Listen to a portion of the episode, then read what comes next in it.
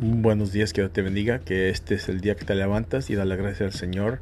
Este, enfócate en las cosas que son buenas, que son maravillosas. No te enfoques en lo que no tienes, lo que no puedes, pero enfócate en lo que sí puedes y lo que sí tienes. Y lo que te va a dar el Señor, lo que te ha prometido, Señor, las promesas del Señor son sí. Que tengas un tremendo día. A las 6, vente a la oración si vives en Connecticut. No te mortifiques. El verso de hoy es Jeremías 31, 25. Te daré descanso de reposo a esos que están cansados, mortificados y gozo en tiempo de llorar. Que tengas el tremendo día. En nombre de Jesús. Amén.